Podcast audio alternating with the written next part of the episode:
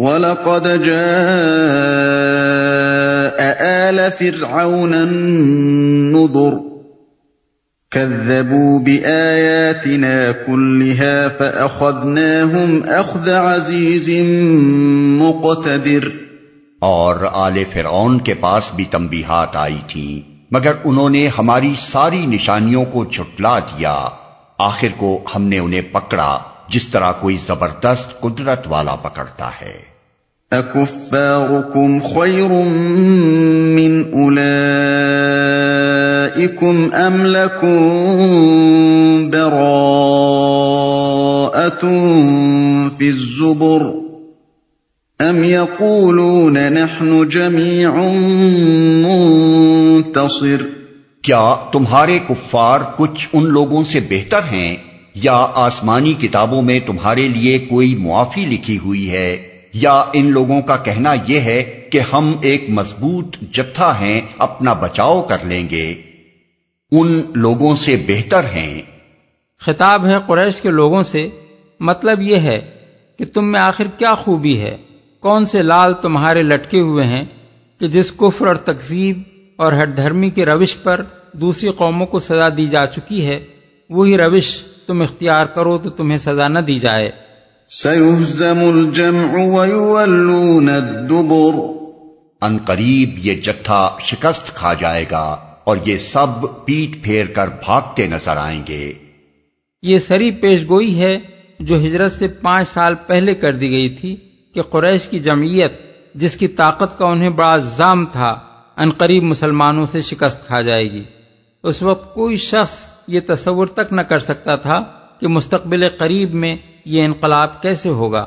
مسلمانوں کی بے بسی کا حال یہ تھا کہ ان میں سے ایک گروہ ملک چھوڑ کر حبش میں پناہ گزین ہو چکا تھا اور باقی ماندہ اہل ایمان شیب ابی طالب میں محصور تھے جنہیں قریش کے مقاطع اور محاصرے نے بھوکوں مار دیا تھا۔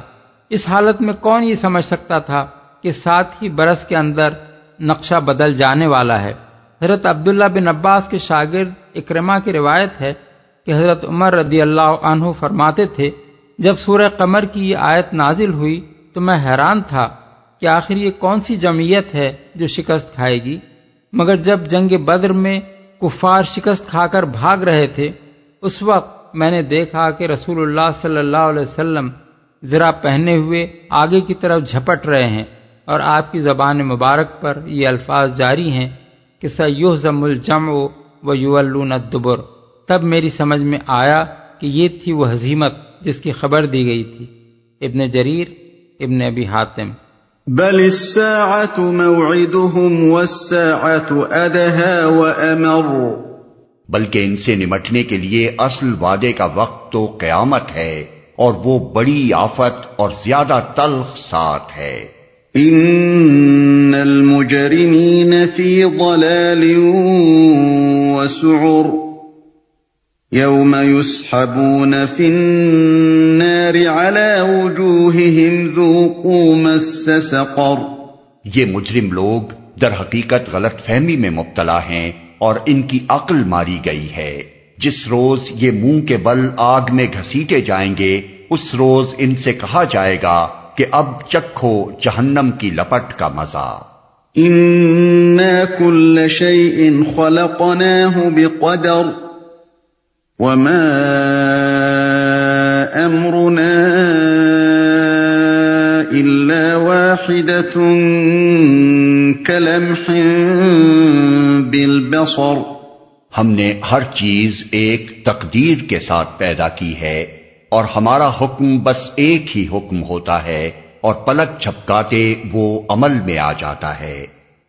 تقدیر کے ساتھ پیدا کی ہے۔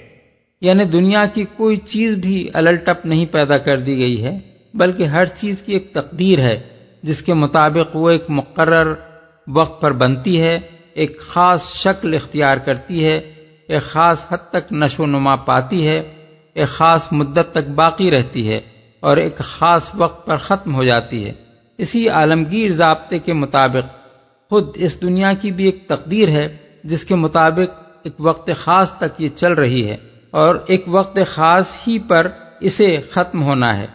جو وقت اس کے خاتمے کے لیے مقرر کر دیا گیا ہے، نہ اس سے ایک گھڑی پہلے یہ ختم ہوگی، نہ اس کے ایک گھڑی بعد یہ باقی رہے گی۔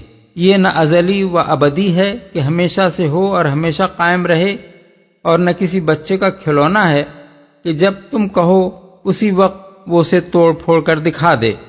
عمل میں آ جاتا ہے۔ یعنی قیامت برپا کرنے کے لیے ہمیں کوئی بڑی تیاری نہیں کرنی ہوگی اور نہ اسے لانے میں کوئی بڑی مدت صرف ہوگی۔ ہماری طرف سے بس ایک حکم صادر ہونے کی دیر ہے۔ اس کے صادر ہوتے ہی پلک جھپکاتے وہ برپا ہو جائے گی۔ وَلَقَدْ أَهْلَكْنَا أَشْيَاعَكُمْ فَهَلْ مِن مُدَّكِرٍ۔ تم جیسے بہت سو کو ہم ہلاک کر چکے ہیں پھر ہے کوئی نصیحت قبول کرنے والا؟ ہم ہلاک کر چکے ہیں۔ یعنی اگر تم یہ سمجھتے ہو کہ یہ کسی خدا حکیم و عادل کی خدائی نہیں بلکہ کسی اندھے راجا کی چوپٹ نگری ہے، جس میں آدمی جو کچھ چاہے کرتا پھرے، کوئی اس سے باز پرس کرنے والا نہیں ہے۔ تو تمہاری آنکھیں کھولنے کے لیے انسانی تاریخ موجود ہے، جس میں اسی روش پر چلنے والی قومیں پے در پے تباہ کی جاتی رہی ہیں۔